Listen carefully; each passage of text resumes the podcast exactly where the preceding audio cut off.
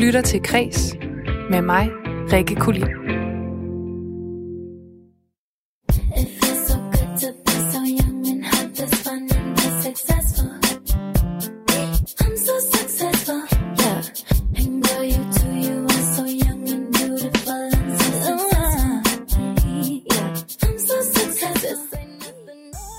Lytter til vores særlige sommerudgave af Kres, hvor jeg i dag sender et afsnit af vores serie om unge kunstneriske talenter. Her på Kreds, der har vi nemlig udvalgt otte unge kunstnere, som vi tror på, og som vi regner med at skulle se meget mere til fremover. Men hvad er det, der har formet dem som kunstnere, og hvordan vil den her unge generation af kunstnere forme os som samfund og som publikum? Det prøver vi at undersøge med den her serie. Og i dag, der kan du møde filminstruktør Jonas Risvig. Da coronavirusen den lukkede Danmark ned, så øh, gik hans kreativitet bare fuldstændig amok, og han lavede blandt andet en række masterclasses om inspiration med diverse kendte på Instagram. Og med den anden hånd, der producerede han lige en ungdomsserie til YouTube, og serien den hedder Centrum. Den er blevet kaldt Danmarks svar på den populære norske tv-serie Skam. Og så melder mange danske højskoler om fyldte pladser til efteråret landet over. Flere steder der er der sågar ventelister til at komme ind. Og senere der taler jeg med Lisbeth Trinskær, formand for Folkehøjskolens Forening og forstander på Uberup Højskole om fællesskab på højskolerne. Og vi taler om, hvordan højskolerne de bidrager til kulturlivet.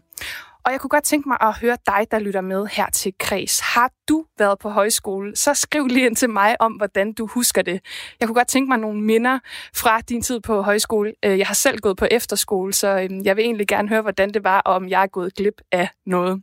Du kan sende en sms til 1424. I den sms, der skriver du R4, laver et mellemrum, skriver din besked og sender den afsted. Men inden vi når til højskolerne og portrættet af dagens unge kunstner Jonas Risvig, så sparker jeg altså lige dagens udgave af Kreds i gang med et par korte kulturnyheder til dig. De slapper af og er nu helt, helt afslappet. De glemmer fjernbetjeningen. Riddersport er det eneste, vigtigste. De må nu have fat i en af de mange forskellige slags. Når jeg knipser med fingrene, husker de kun Riddersport. Riddersport kvadratisk, praktisk, god. Ja, kvadratisk, praktisk, god. Den uh, sætning kender vi nok alle sammen, for den er indbegrebet af den tyske chokoladegigant Rittersport. Men nu har Rittersport rent faktisk fået patent på at måtte være de eneste i Tyskland, der må producere helt kvadratiske chokolader. Det skriver den tyske avis Der Tagesspiegel. Og de har altså hos Rittersport været i strid mod konkurrenterne fra Milka i over 10 år, der altså fortsat kun må lave aflange chokoladeplader. Og Rittersport, de er jo en øh, stor gigant, og til synligheden så er de altså også indbegrebet af tysk kultur for os danskere. Fordi udover at have taget den her chokolade til os som folk og nation, så brugte Nationalmuseet også øh, Rittersports æstetik i markedsføringen af deres udstilling om Tyskland, som øh, løb fra 9. november 2019 og frem til 9. marts i år for at fejre 30-året for murens fald. Og plakaterne her til øh, markedsføring, de havde nemlig samme udseende som en plade riddersport i forskellige farver, og så med ordene Tyskland i stedet for de normale ord. Og chokoladespisere, de kan altså fortsat forvente øh, kvadratiske chokoladeplader fra riddersport. Det er øh, blevet slået meget firkantet fast i, øh, i retten i dag.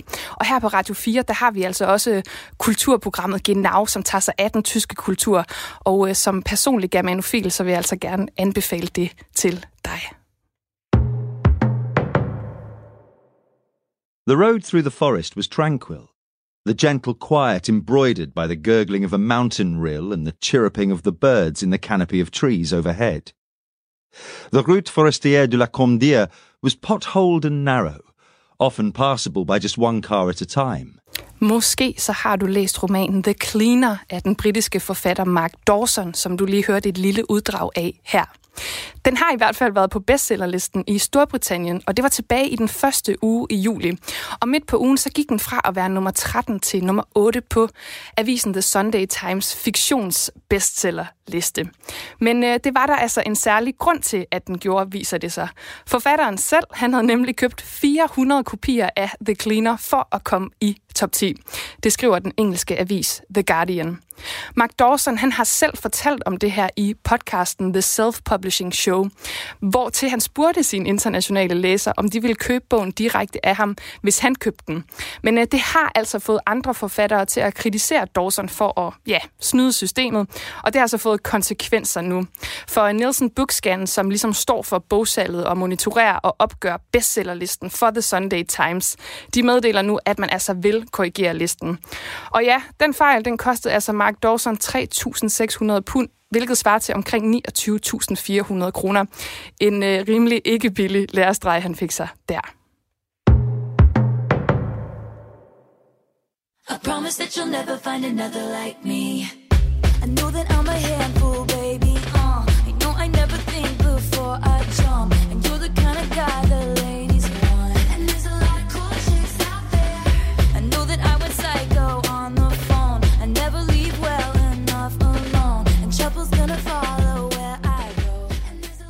Ja, så er der godt nyt til alle Taylor Swift-fans derude, fordi hun er altså kommet med en surprise-udmelding i dag, nemlig at der kommer et sprit nyt album med titlen Folklore til midnat. Og øh, du hørte lidt fra sangen Me fra Taylor Swifts seneste album, Lover, der udkom sidste år.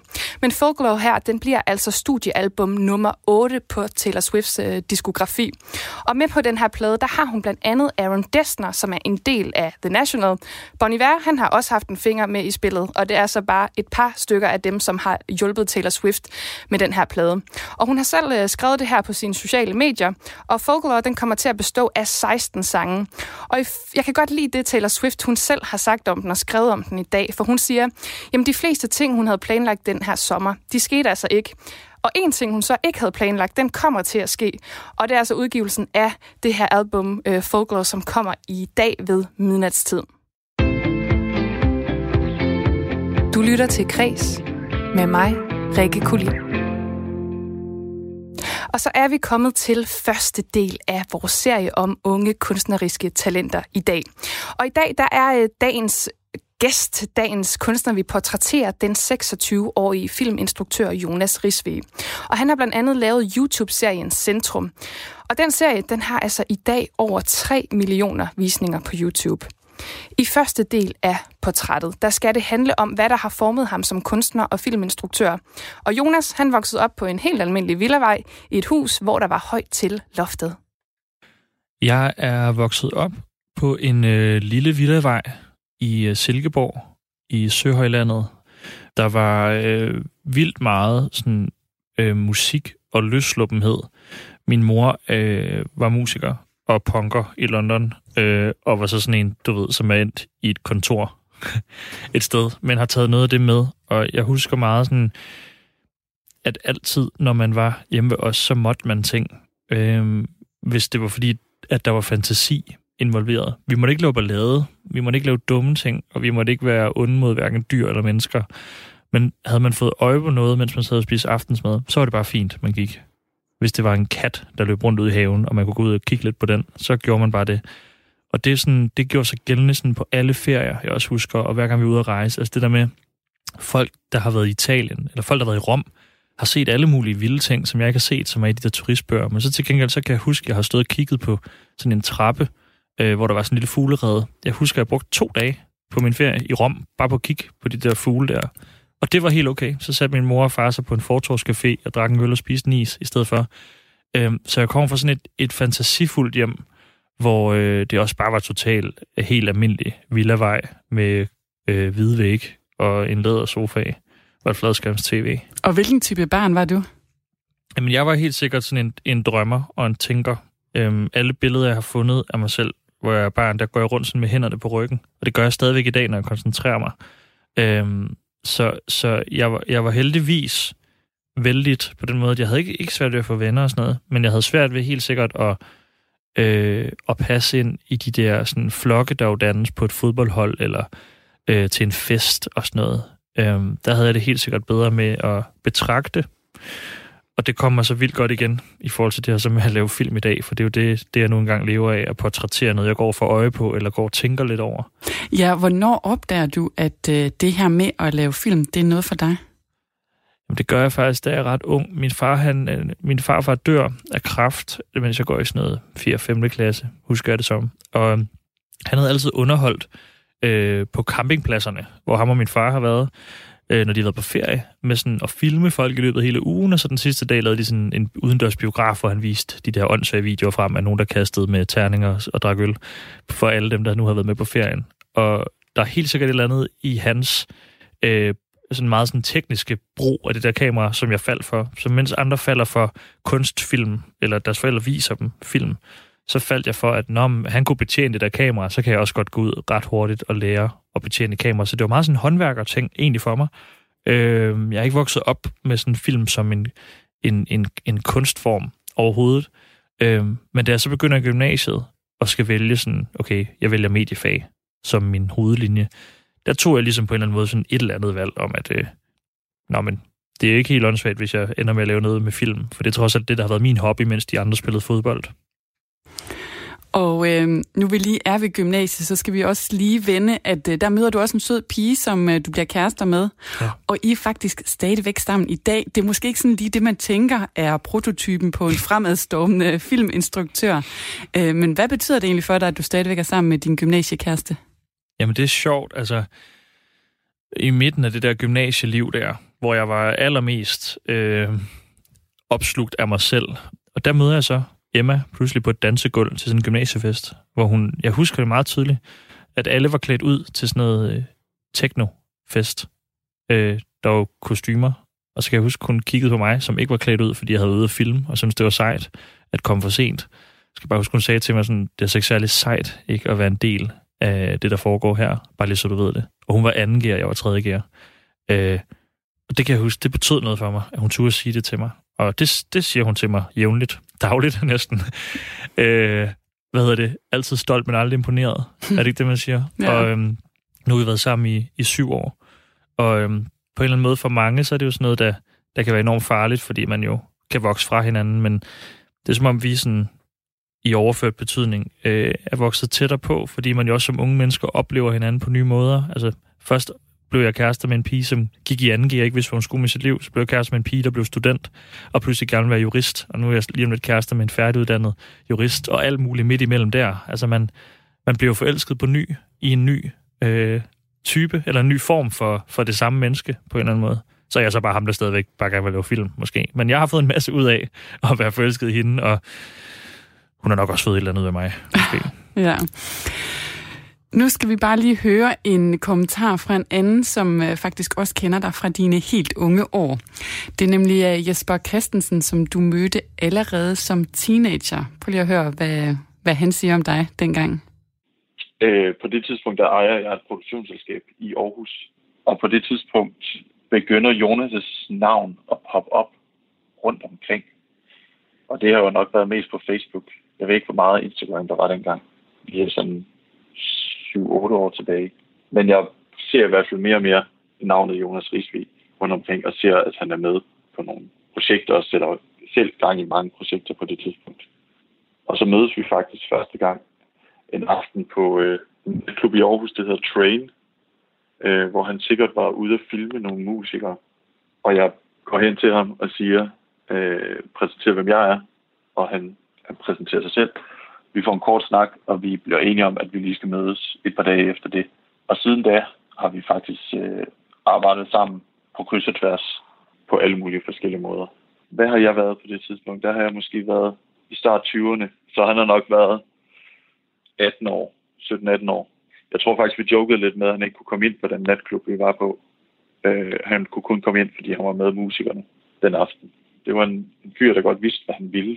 Altså, han, han havde helt sikkert en plan for, hvor han gerne ville hen med de ting, han gik og lavede på det tidspunkt. Og det er også sådan, Jonas er. Han er, han er meget... Øh, han ved godt, hvor han gerne vil hen, og, øh, og så er han god til at arbejde på det. Han er god til at rykke på ting, og han er god til at komme derhen, hvor han gerne vil hen. Og han har altid været, altså han har altid været omfavnende og altid taget folk til sig og været god til at, øh, at arbejde med folk og se potentialet i folk. Øhm, så derfor tror jeg også, der er mange, der har haft, der føler, at de har et kendskab til Jonas på et eller andet tidspunkt, på en eller anden måde.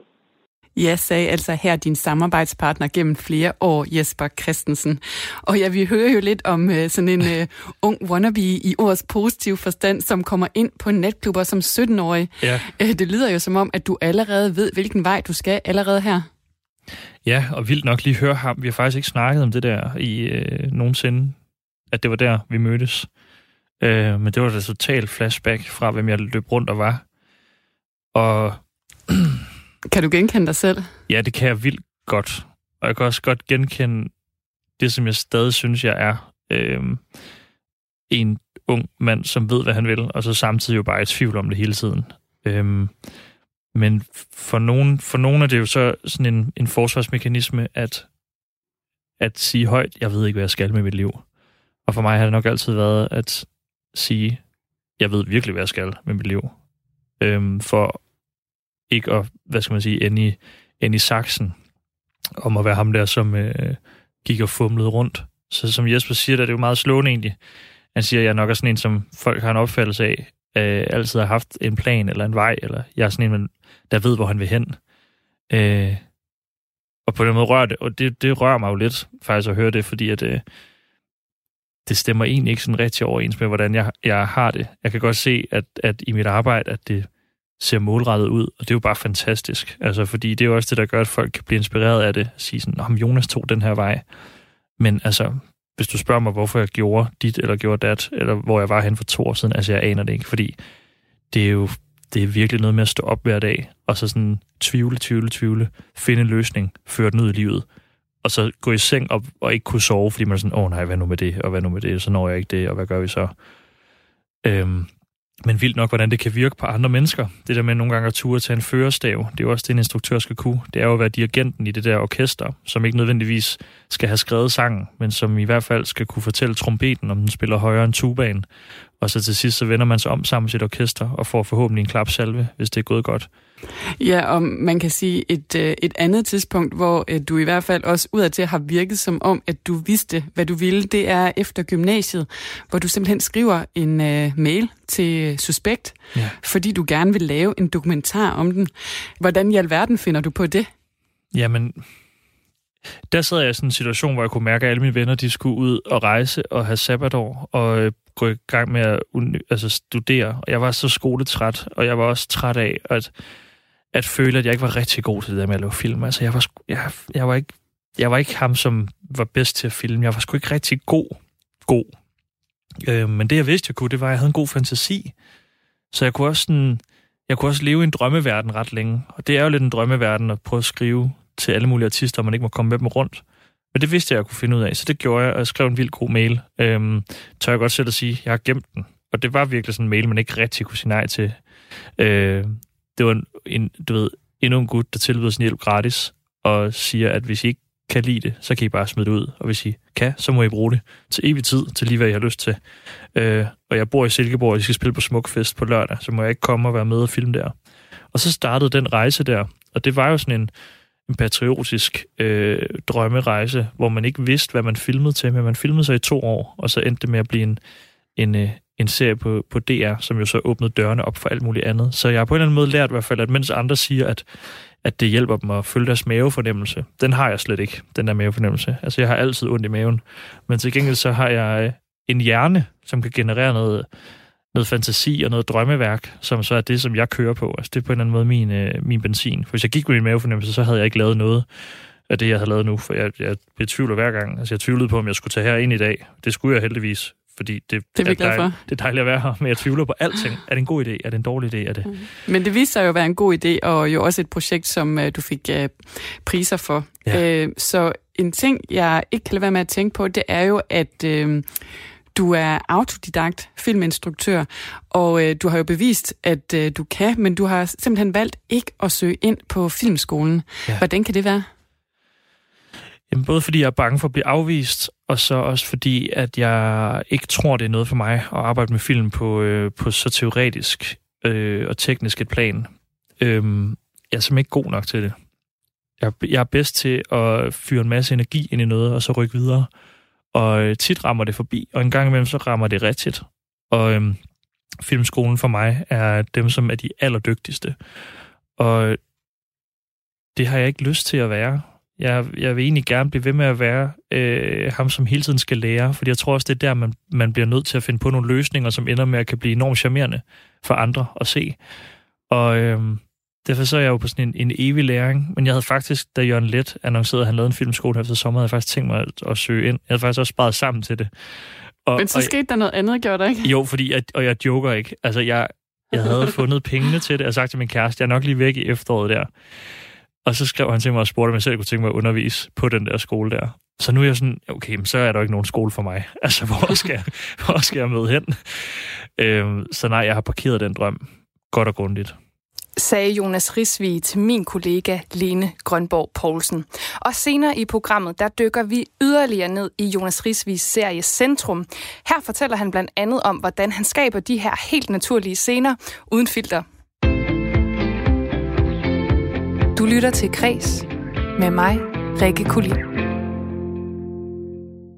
Nu er tiden gået, for hvor var det fedt, kun minderne tilbage, Fuck, hvor var det fedt, den svedeste tid, Fuck, hvor var det fedt, fuck, hvor var det, ja det var så fedt, det er så fucking hot at gå på højskole, det styrede for hårdt, ja det var big time, så ryst din røv til den her er drengene fra Angora, de havde kun minderne tilbage fra deres højskoleophold. Og nu kunne noget tyde på, at mange unge, de også gerne vil have det, og undskyld mit sprog, så fucking fedt på højskole. I hvert fald så oplever de danske højskoler stor interesse for pladser til efteråret. Det sker efter et øh, turbulent forår, hvor corona sendte eleverne hjem fra landets højskoler, og økonomien den hang altså i en tynd tråd. Og jeg kunne godt tænke mig at høre dig, der lytter med derude, om du har været på højskole højskole, og om det var, undskyld mit sprog, fucking fedt. Du kan sende en sms til 1424. I din besked, der skriver du R4, laver et mellemrum, skriver beskeden og sender den afsted. Og øh, nu kan jeg byde velkommen til dig, Lisbeth Trinskær, formand for Folkehøjskolernes øh, Forening og forstander på Uberup Højskole. Hej. Hej. Lisbeth Trinskær, det ser ud til, at der kan blive rift om efterårets pladser. Hvad tror du, at øh, stigningen den nu skyldes? Ja, altså det er, det er jo dejligt at mærke, at der er en stigende efterspørgsel, øh, og jeg tror, at meget af det handler om, øh, at øh, det har været en sådan øh, meget alvorlig, men også helt usædvanlig tid, øh, det her forår. Øh, og jeg tror, mange af os øh, mærker et behov for fællesskab, som jeg tror på, at vi højskoler kan levere, og så også et behov for eftertanke. Øh, jeg tror, vi er blevet mindet om, at vi er en del af en skrøbelig verden og bliver, og, og bliver inspireret til at tænke over, hvad vi egentlig vil spille for en rolle i den. Ja, og der er jo rift om pladserne, men er der så udsolgt på, på alle højskolerne? Ej, der er pladser rundt omkring endnu, men altså, der er stor efterspørgsel, øh, så det er altså ikke, endnu ikke umuligt at komme på højskole, hvis man øh, drømmer om det. Og øh, fællesskab, det er jo noget af det, der kendetegner højskolerne. Hvad er det, der er så unikt ved det her altså specielle højskolefællesskab? Altså det, jeg synes, jeg kan, kan se og høre fra de elever, vi har, det er, at øh, altså, når, man, når man indgår nye relationer og møder nye mennesker og sammen sådan 5-7 øh, timer om dagen, så kan man godt stadigvæk have et filter imellem sig. Men hvis man øh, bor sammen 24 timer i døgnet i 2, 3, 5, 7 måneder, så øh, bliver det ret meget uden filter. Og det betyder altså, at, man, øh, at de relationer, man indgår, det er meget mere øh, nogen, der baserer sig på den, jeg er i virkeligheden. Og det tror jeg, at øh, jeg oplever at høre mange elever, der taler om, at de vil gerne have flere flader, hvor de er sammen med mennesker, hvor de kan være præcis den, de er, uden at skal tænke så meget over det. Ja, og fællesskabet og det her med at kunne være sig selv, det er jo øh, sådan et stort kendetegn for højskolerne, men de hører jo også under Kulturministeriet, og måske så bliver det jo faktisk lidt nogle gange, hvad kan man sige, overset i kulturdebatten. Hvordan synes du, at øh, højskolerne de bidrager til kulturen? Jamen, jeg synes, det er rigtig spændende, at I sætter lidt fokus på det, fordi det er jeg meget enig i, at det er lidt overset. Jeg synes, vi har fire vigtige roller i forhold til kulturen som højskoler. Det første og allervigtigste måske, det er at tænde passionen. Altså, der er jo rigtig mange, der kommer på højskole og finder ud af, at de brænder for noget, de slet ikke var klar over, at de brændte for. Tit så har man jo en eller anden indgang, et eller andet, man interesserer sig for, men meget ofte så viser der sig også noget andet, som man i virkeligheden slet aldrig har overvejet. Så det med at tænde passionen, synes jeg er vigtigt. Mm. Så synes jeg, at den anden rolle, det er øh, på den ene side være god til at knuse drømme, og på den anden side skærpe talent. Der er jo rigtig mange, der kommer på højskole for at fordybe sig i noget, de ved, de godt kan lide. Øh, og for nogle af dem, der skal de finde ud af, men det er måske ikke sikkert, at det er det, du skal leve af. En kulturel disciplin for eksempel, ikke? musik eller male eller skuespil eller hvad det nu kan være. Og andre får skærpet deres talent, så de for eksempel kan komme ind på en uddannelse. Og så er vi altså også øh, et sted, hvor man kan være levebrød. Øh, altså vi kan levebrød for kunstnere, det er vi for rigtig mange faktisk, udøvende kunstnere, øh, som øh, har det som deltidsbeskæftigelse at være højskolelærer. Så vi er også en slags scene, kan man sige. Øh, vi har rigtig mange kunstnere, der kommer og besøger højskolerne. Og sidst men ikke mindst, så synes jeg også, at vi bidrager med, at vi er mange, der på højskolerne bliver inspireret til at være kulturbrugere. Altså til at efterspørge rigtig meget kultur. Mm.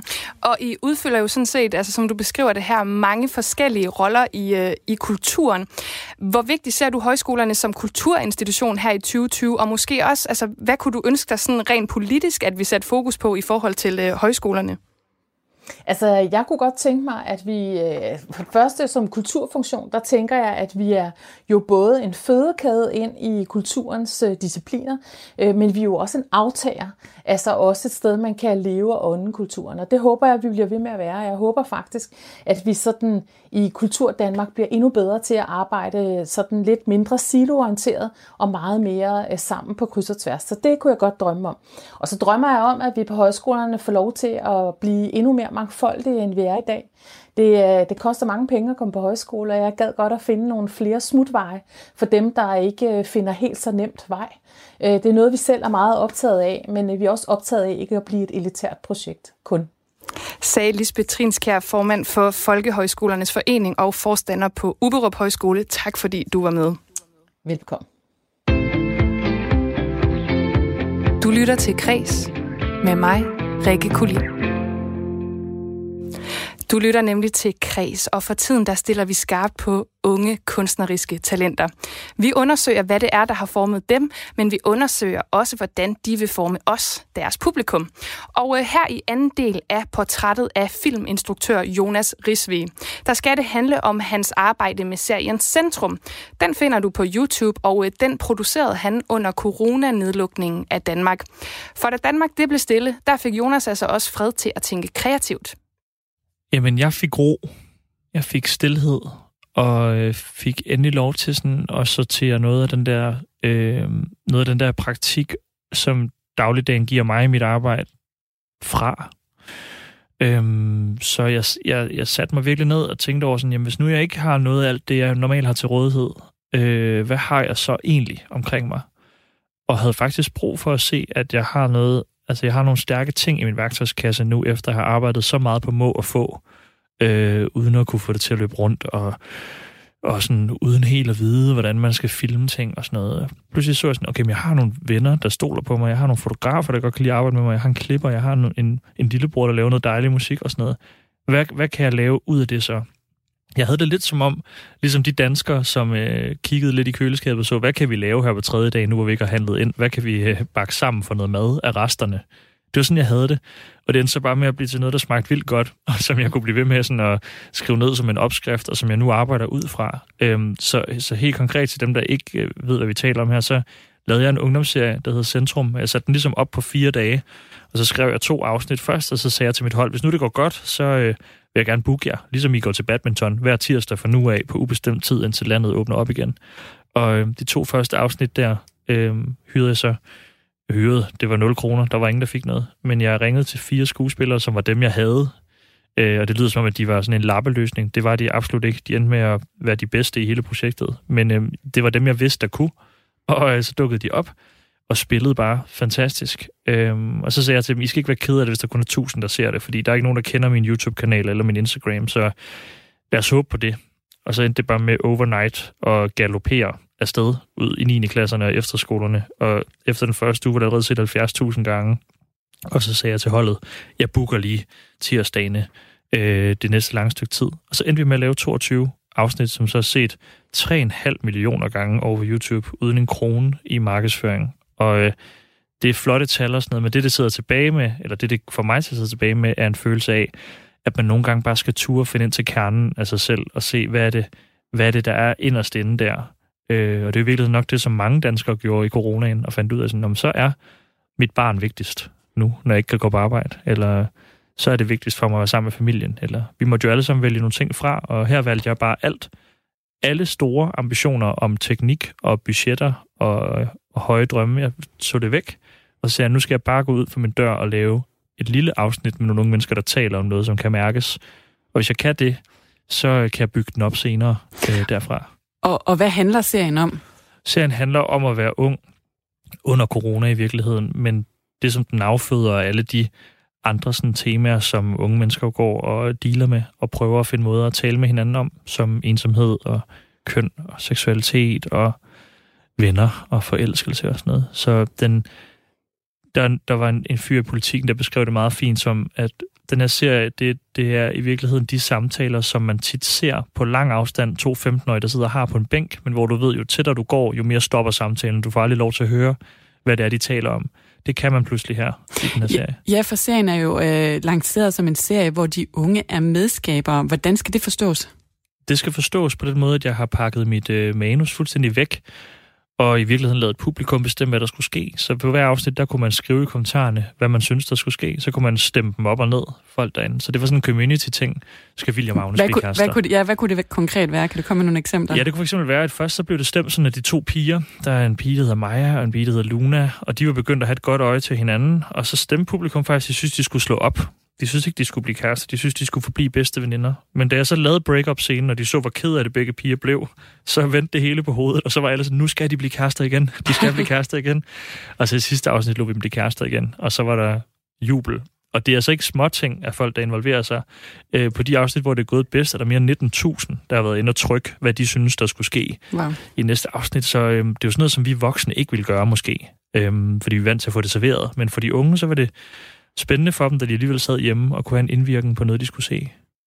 Ja, og vi skal dykke endnu længere ind i den her serie. Vi skal tale om en bestemt scene, øh, og det er en scene, som øh, du har valgt. Og lad os lige høre en øh, lille bid af den her. Så jeg vil sige, at nogle gange tror jeg, at man skal overgive sig selv lidt. Forstår du, hvad jeg mener? Altså, at nogle gange, så skal man gøre, hvad der føles rigtigt lige nu som gå med det, der føles rigtigt for en. Og så også... Ej, det blæser meget. ja. Og så også acceptere, at, øh, at nogle gange så er man lidt mere sårbar end andre gange, og man kan ikke altid være så skide stærk, som man gerne vil være. Og det er du altså ikke alene om. Det er der altså ikke nogen mennesker, der kan. Hvad sker der i den her scene? Jamen, i den her scene sker der det, at vores, øh, en af vores hovedkarakterer, Luna, hun øh, går og har det rigtig svært, fordi hendes hjem er ikke trygt. Det er ikke et sted, man har lyst til at være. Og hun er forelsket i øh, en af hendes bedste veninder. Hun tør ikke sige det. Og hun er også jaloux, fordi hendes bedste veninde, hun er forelsket i, har fundet en anden. Og øh, vennerne vil bare gerne drikke øl, og ikke rigtig tale om, sådan, hvordan de har det. Og pludselig møder hun bare øh, pigen her, Augusta, som er spillet af Fanny Bornedal, som øh, er den øh, 10-årige ældre version af hende selv. De har samme bandana på, og det ligner virkelig to lunaer, der sidder over for hinanden.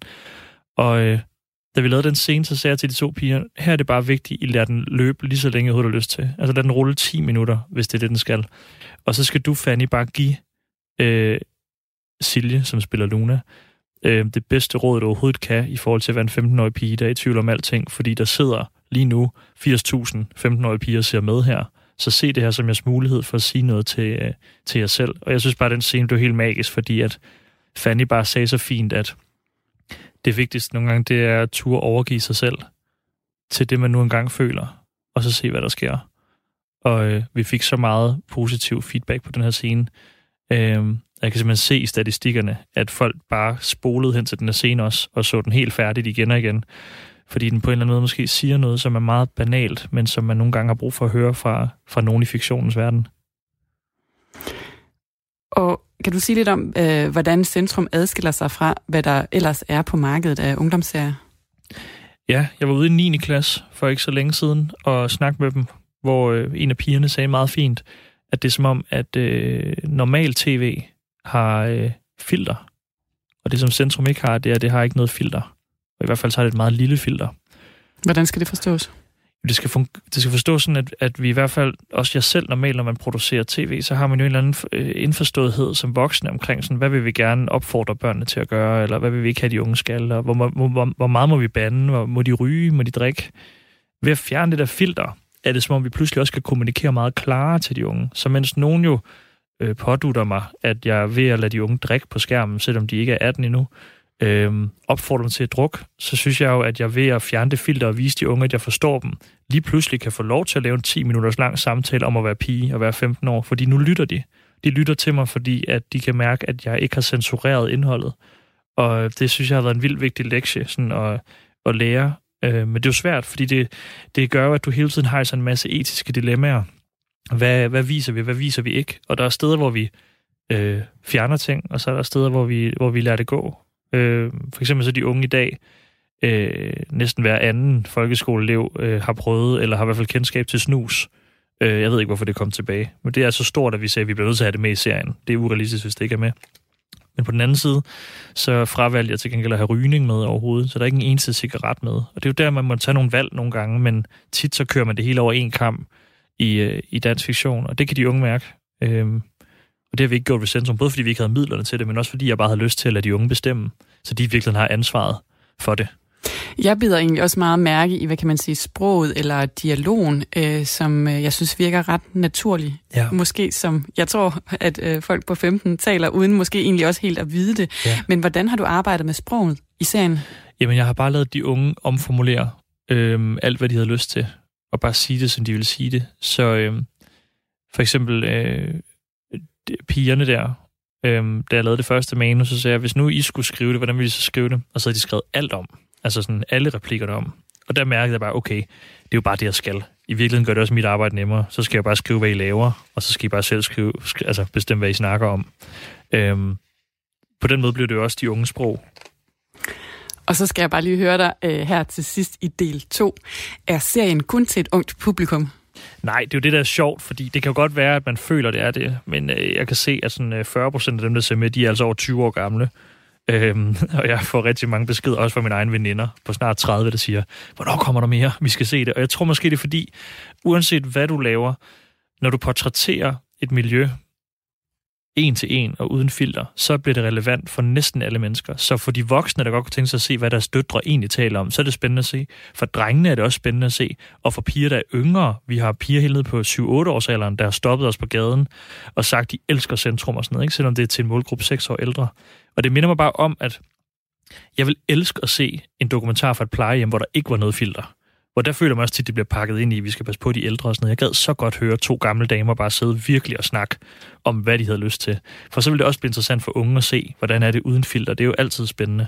Så jeg tror, det er det, den kan, siden den taler op og ned i alder sagde Jonas Risvig til min kollega Lene Grønborg Poulsen. Og øh, jeg er altså også ret interesseret i at se det her koncept, som øh, han lige beskrev. Så hvis der sidder nogle øh, filmskabere derude, så er det bare med at ringe til plejehjemmene.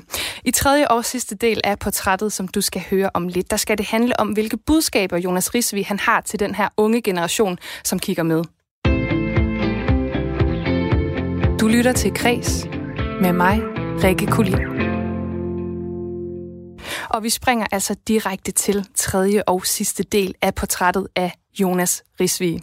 Vi har talt om, hvad der har formet ham som kunstner, og vi har kigget nærmere på serien Centrum. Men nu der skal det altså handle lidt om, hvordan Jonas Risvig han ønsker at forme eller påvirke os som samfund og som publikum. Og spørgsmålet det er, hvilket budskab han øh, egentlig ønsker at sende til den her ungdomsgeneration, som han laver indhold til. Og svaret det kommer måske alligevel bag på de fleste. Og det, som er lidt den, den, den bitre sandhed, det er, at jeg har faktisk ikke rigtig noget på hjerte. Altså, øhm, det kan godt være, det virker sådan, men jeg er øh, meget, meget apolitisk egentlig, og jeg har egentlig ikke behov for, at folk sådan skal lytte særlig meget på mig. Også selvom vi, øh, vi taler om nogle projekter her, hvor jeg har råbt op og bedt op opmærksomhed, så, øh, så den følelse, jeg havde, da vi lavede det sidste afsnit af Centrum, og vi skulle tale om sådan om, hvilken følelse, eller hvad, skal vi, hvad vil vi gerne sige med det her? Så kommer jeg til at sige på vores hold, sådan, jeg vil bare gerne have folk, de lige får gåsehud til sidst, og så synes, at den sidste sang er god, og at de får lyst til at se med mere øh, i en ny sæson. Det, altså, that's it. Det man så kan sige, som jeg godt kunne tænke mig at inspirere til i virkeligheden mere, øh, end, at, end at have et budskab, det er, at jeg vil gerne inspirere de unge til for det første at ture lave noget, som de synes er meget bedre end det, jeg laver. Og så vil jeg gerne inspirere de unge til at tage samtalerne med hinanden. Jeg har mange, som har skrevet til mig efter øh, vores serie Centrum der, at de, øh, at de er blevet inspireret til at tale med deres venner om nogle emner, som de før ikke turde at tale med dem om. For lige pludselig er det sejt at se Agnes og Maja i centrum tale om, hvordan de har det med deres kroppe. Og de kan pludselig gøre, at to piger i Randers har nemmere ved at tale om det sammen. Det er sådan noget, som jeg synes er nok for mig for evigt til, at øh, det giver mening, at det, jeg laver. Hvis man kan få øh, unge mennesker til at tage samtalen med hinanden. For det er jo det, det handler om, når ting går galt. Det er jo tit, vi ikke får spurgt ind, eller ikke får åbnet munden. Og øh, hvis, jeg, hvis, jeg kan, hvis jeg kan bidrage med det til samfundet, så øh, er jeg meget, meget glad og stolt. Nu talte vi uh, tidligere omkring det her med filmskolen, og uh, jeg har tidligere hørt, at uh, du har fortalt, at uh, du sådan føler, at du blev lidt afvist på filmskolen, fordi de havde en holdning til, at man skulle have oplevet noget vildt eller traumatisk uh, i ja. ens barndom og opvækst, for egentlig at kunne lave, lave film, at man skulle have noget på hjertet. Ja. Men er du sådan et eksempel på, at man uh, godt kan lave, lave film uh, uden at have noget på hjertet, eller i hvert fald bare i uh, anførselstegn, og komme med en rolig og god opvækst fra fra en øh, mellemstor provinsby? Ja, det er det absolut. Øhm, jeg, jeg synes jo, at der nogle gange er sådan en bizarre dyrkelse i øh, kunstmiljøer, at det der med, at jo mere traume du har, jo flottere kunst kan du lave. Altså det er sådan en, et, et benspænd, man i mange år har givet hinanden, at jamen, de skuespillere, som også selv har haft allerflest selvmordstanker, de må også spille allerbedst, så det er dem, vi optager. Eller jeg, jeg tror, vi i et land, som er så rigt og stærkt som Danmark, og hvor vi i fremtiden skal leve af og inspirere andre til sundhed og til øh, ja, både i forhold til vores klode, men også i forhold til vores øh, psyke og mentale helbred og fysik. Jeg tror, vi skal lade være med at gå og forvente af hinanden, at vi skal have været igennem alt muligt for at kunne ting. Øhm, og, og det synes jeg i hvert fald er vigtigt, hver gang jeg kan at proklamere, at jeg har, jeg, har, jeg har intet ar på sjælen, som giver mig en fordel i forhold til det med at lave film. Men det, som jeg så måske har, det er, at jeg har levet så almindeligt et liv, at jeg øh, er nysgerrig. Og jeg, er, øh, jeg har lyst til at dykke ind i miljøer, som øh, jeg måske ikke kunne, hvis jeg allerede havde været en del af dem. Øhm, så i virkeligheden i helt overført betydning er det jo også en, en, en tale til de unge, som måske føler, at de står lidt uden for et fællesskab, og sige til dem, at i behøver ikke være en del af skaterne, for at kunne lave filmen om skaterne. I virkeligheden så er det måske kun dig, der kan lave den, fordi du ikke er en del af det, men fordi du er nysgerrig på, hvad der foregår inde i den der flok der. Og øhm, sådan har jeg i hvert fald tænkt mig at blive ved med at arbejde øh, resten af mit liv. Og hvis nogen andre kan bruge det til noget, så øh, igen, så, øh, så synes jeg pludselig, at alt mit arbejde er det hele værd. Ja, nu skal vi lige høre en anden sæt øh, nogle ord på, hvad det er, du kan, og hvor du måske kan være på vej hen. Nå. Øh, her kommer lige et citat fra min kollega her på Kreds, øh, kulturjournalist Maja Hall. Jonas Risvig er den her 26 år meget unge og driftige herre. Allerede som, jeg tror, 24-årig, der vandt han en Zulu Awards for øh, den her suspekt-dokumentar. Så han er virkelig en ung fyr, der har droppet filmskolen og bare tonser der ud af. Og jeg synes, det var meget tydeligt at se her i corona-nedlukningen, hvor han for det første lavede de her masterclasses, hvor han helt overlænt sådan trak Helle thorning Schmidt ind. Øh, og E. fra Suspekt. Han trak, øh, altså han trak aksglæde. Altså han kørte Jada Soleima, han kørte bare masterclasses, sådan nogle øh, små snakke med de her totalt kæmpe kendiser. Mig som journalist har svært ved at invitere ind i radioen. Det lykkedes han at lave nogle øh, snakke om, øh, om øh, inspiration. På samme tid, og han laver altså rigtig mange ting, ham her Jonas. På samme tid, så øh, lavede han også en ret visionær øhm, YouTube-dokumentar. Faktisk noget, jeg aldrig har set før. Det er unge mennesker, der hedder Centrum. Unge mennesker, der selv skriver dokumentaren. Det er lavet på nul budget, det vil sige, at alle arbejder frivilligt. Og historien handler om, hvordan det er at være ung, mens corona lukker alting ned. Og den er bare øh, imponerende, fordi den griber lige præcis de øjeblikke, som de unge bag skærmen sidder og har, og laver det så til en serie. Så hvad kan Jonas Risvig? Han kan virkelig være, være det rigtige sted på det rigtige tidspunkt, og fange den tidsånd, som øh, er lige nu. Nu har vi set øh, Jonas Risvig lave den her ungdomsserie på YouTube, hvor han rammer nerven, han rammer, hvad de unge går og tænker på lige nu. Og jeg kunne godt tænke mig at se ham øh, gøre det igen i stor format. Jeg kan godt tænke mig at se ham i DR søndag, bedste sendetid, kæmpe setup, stort filmhold, der bakker ham op om hans visioner om at komme tæt på. Jonas Risvig er en øh, ung gut fra Silkeborg, og han tager den her provinsfølelse med ind i sit arbejde, og det giver bare en nærhed og en nærvær, så hvis han kan lave det bedste sendetid, og så bare målgruppen unge, det kunne jeg virkelig godt tænke mig at se. Wow. Ja, sagde altså her en øh, lidt jaloux kulturjournalist her på Kreds, Maja Hall, eller hun er i hvert fald øh, lidt misundelig på de kilder, du ligesom kan hive hjem i de masterclasses om inspiration, som du kørte på Instagram, også i øh, under corona, som øh, vi ikke har talt så meget om.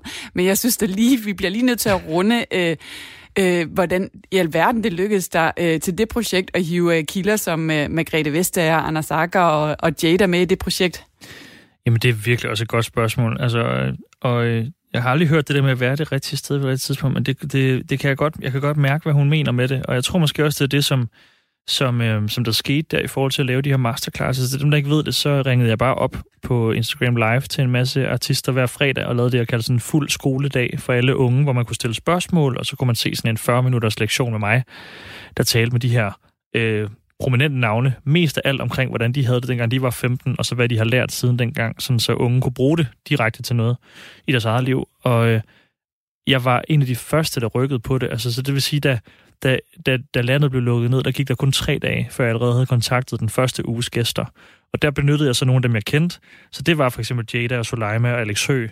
Øh, og det gjorde så, at ugen efter gjorde det det nemmere for mig at lige sådan kontakte næste batch af folk. Og der fik jeg så fat helt på mirakuløs vis i Helle Schmidt og Lucas Graham, som jeg kendte en lille smule. Og da de først var på, så var det som om, at projektet var blevet valideret nok til, at øh, rigtig mange også meldte sig på banen selv, men også, at, øh, at folk vil gerne støtte op om en god sag. Det er jo sjældent, at der er en, en lille bitte platform som min på Instagram, der hvor der ikke bliver tjent en krone, og hvor der faktisk ikke er nogen bagtanke, men som bare tjener et godt formål, øh, som spørger, om, om, om man vil medvirke. Og jeg tror, det var det, de godt kunne lide. Altså, det faldt de for. Selv sådan som Michael Bertelsen faldt for charmen ved, at lad os da prøve det. Lad os da gøre det for de unges skyld. Og øh, jeg tror ikke, det kunne have været sket uden for corona. Altså, fordi det var som om folk de sådan havde brug for at så give, give noget, de kunne give. Alle havde brug for at vise noget samfundssind, og det kunne man jo så over for min øh, platform der. Ja, noget andet, øh, som Maja hun også taler om, det er, at hun ser sådan en eller anden form for provinsfølelse i dine ting. Ja. Er det noget, øh, du selv kan genkende og er bevidst om? Helt vildt. Også fordi, sådan, da jeg flyttede til København, så synes jeg, det var ærgerligt, at hver gang man taler om provins, så er det sådan noget med scooter og Red Bulls. Og det er jo bare det helt modsatte, jeg er vokset op i. Så ja, for vi... hvad, er en provinsfølelse for dig? For mig er provinsfølelsen bare sådan en ultimativ tryghed og varm asfalt og cykelture på villaveje, hvor der er langt hjem altid, men hvor at, øh, de unge de er enormt koncentreret, fordi at når man bor i Silkeborg, og man så er 1400 på et gymnasium, så er alle unge der på det sted. I København er du alle steder i hele byen, så du er altid fragmenteret. Hvor i, i, i provinsen, der er alle de unge samlet den samme aften, det samme sted til den samme fest. Og det giver nogle helt vilde øh, energier. Og så husker jeg bare det der med sådan, hvor smukt det var, og hvor meget man også havde det samtidig, fordi det var så kedeligt, og det virkede til, at alle havde det federe i København. Men grund til, at vi også har skudt centrum i Valby, også for at prøve at ramme lidt af den der provinsstemning, jeg tror, det havde været en helt anden serie, hvis man var foregået på Nørrebro. Og jeg kan se på tallene, at selv unge på Færøerne sidder og ser med. Og det er fordi, at der er et eller andet dansk over det der med de lave huse og de lange villaveje og alléer og sådan noget. Og det, det, jeg synes bare, det er vildt flot også. Så det er også en romantisering. Jeg er jo sådan lidt nostalgisk anlagt, når det kommer til, til det. Men vi skal også se en lille smule fremad her i del 3, øh, og vi skal tale en lille smule af fremtid. Og øh, Maja, hun nævner jo, at hun godt kunne tænke sig at se dig i det helt store setup på DR søndag aften. Ja. Du er ikke helt der endnu, men der er dog sket noget, og du har lavet den her serie Flokken. Kan du ikke kort fortælle, hvad det er? Jo, altså øhm, Flokken er i virkeligheden Danmarks Radio, som fik øjnene op for. Det der over på YouTube, det kunne godt noget. Så vil du ikke fylde vores sommerferie op nu, hvor vi ikke har noget indhold til de unge. Så det fik jeg lov til at skrive og producere dag for dag, så vi skyder sådan 18 afsnit på 18 dage og sender, og halvdelen er så ude nu på DR. Så jeg vil sige, det er det første step i forhold til at vise øh, de, de etablerede platforme, hvad man egentlig kan over på de ikke etablerede, som sådan noget som YouTube, eller i hvert fald de, de private tjenester. Øhm, Men min drøm er, for det er sjovt, hun siger det der med, altså min, min drøm i mange år har været at komme over og prøve at lege med de store budgetter og sådan prøve at gå den vej. Men jo mere jeg har prøvet at lave centrum nu, kan jeg godt se, sådan, det jeg har allermest lyst til, det er at blive ved med at lave øh, serier, i hvert fald i nogle år over på YouTube, hvor at der ikke er nogen, der bestemmer, hvad vi gør, eller hvad vi skal lave. Fordi jo større budgetter, jo flere redaktører, og jo flere folk fra et institut kommer ind med, med, med feedback. Og jeg ved, for jeg har været der, selvom folk siger, at vi, vi synes, de her webserier det er spændende, det er nye, det er fremtiden, vi er der slet ikke endnu. Der skal skiftes ud ind på kontorerne, for at pengene bliver lagt til sådan nogen som øh, mig, eller nogle andre unge mennesker, som endda er yngre end mig, der har de gode idéer.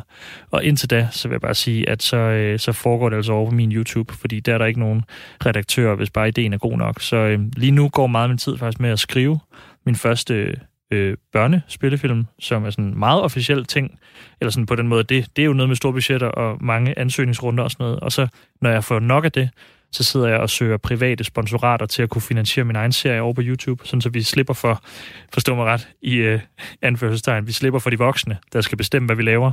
Og så synes jeg, vi skal prøve at skrue endnu mere op, så de forældre, der synes, at øh, Centrum var, øh, var for vild og for rå, de får et chok næste gang, vi laver noget. Fordi det er det, de unge gerne vil have, og det er det, de synes, der mangler. Så jeg vil gerne bare være ham, som, øh, som giver publikum det, de gerne vil have. Og til sidst, så skal jeg også bare lige høre dig. Hvor er du om fem år? Om fem år, så øh, håber jeg, at jeg har min første, øh, mit første barn. Og så øh, drømmer jeg da helt meget om at have fået lov til at lave min første julekalender. Sådan. Det er planerne. Så jeg håber, jeg sidder om fem år øh, og skal til at gå på optagelse med en julekalender, der så skal sendes et halvt år senere, hvis det er fem år fra i dag. Ved du hvad, den vil vi glæde os til at se. og og øh, det var det, vi nåede. Du skal have tusind tak. Tusind tak, fordi jeg måtte være med. Og det var min kollega Lene Grønborg Poulsen, der havde talt med Jonas Risvig. Og du finder serien Centrum på YouTube, og så kan du altså også se Jonas Risvigs nyeste serie Flokken på DR Ultra. Og i morgen, der sender jeg vores sidste afsnit i serien om unge kunstneriske talenter. Her taler vi med tekstilkunstner anne Sofie Overgaard, som blandt andet debuterede på kunstnernes påskeudstilling med et korsstingsbroderi, der forestillede skydevåben. Og det glæder jeg mig rigtig meget til. Jeg vil slutte af med et stykke musik her på Kreds, og øh, det er så en lille hyldest til Amy Winehouse, for i dag der er det ni år siden, at øh, hun blev fundet død i sit hjem i London. Og hun skrev sig altså desværre ind i den berygtede klub 27. Så jeg synes, vi skal høre Back to Black, hendes største hit, som er et, ja, fantastisk nummer. Om lidt der er der nyheder her på Radio 4, og bagefter der skal du altså blive på kanalen. For der kommer streamer, uh, Stream and Chill med William Eising og gæster, men først Amy Winehouse med Back to Black.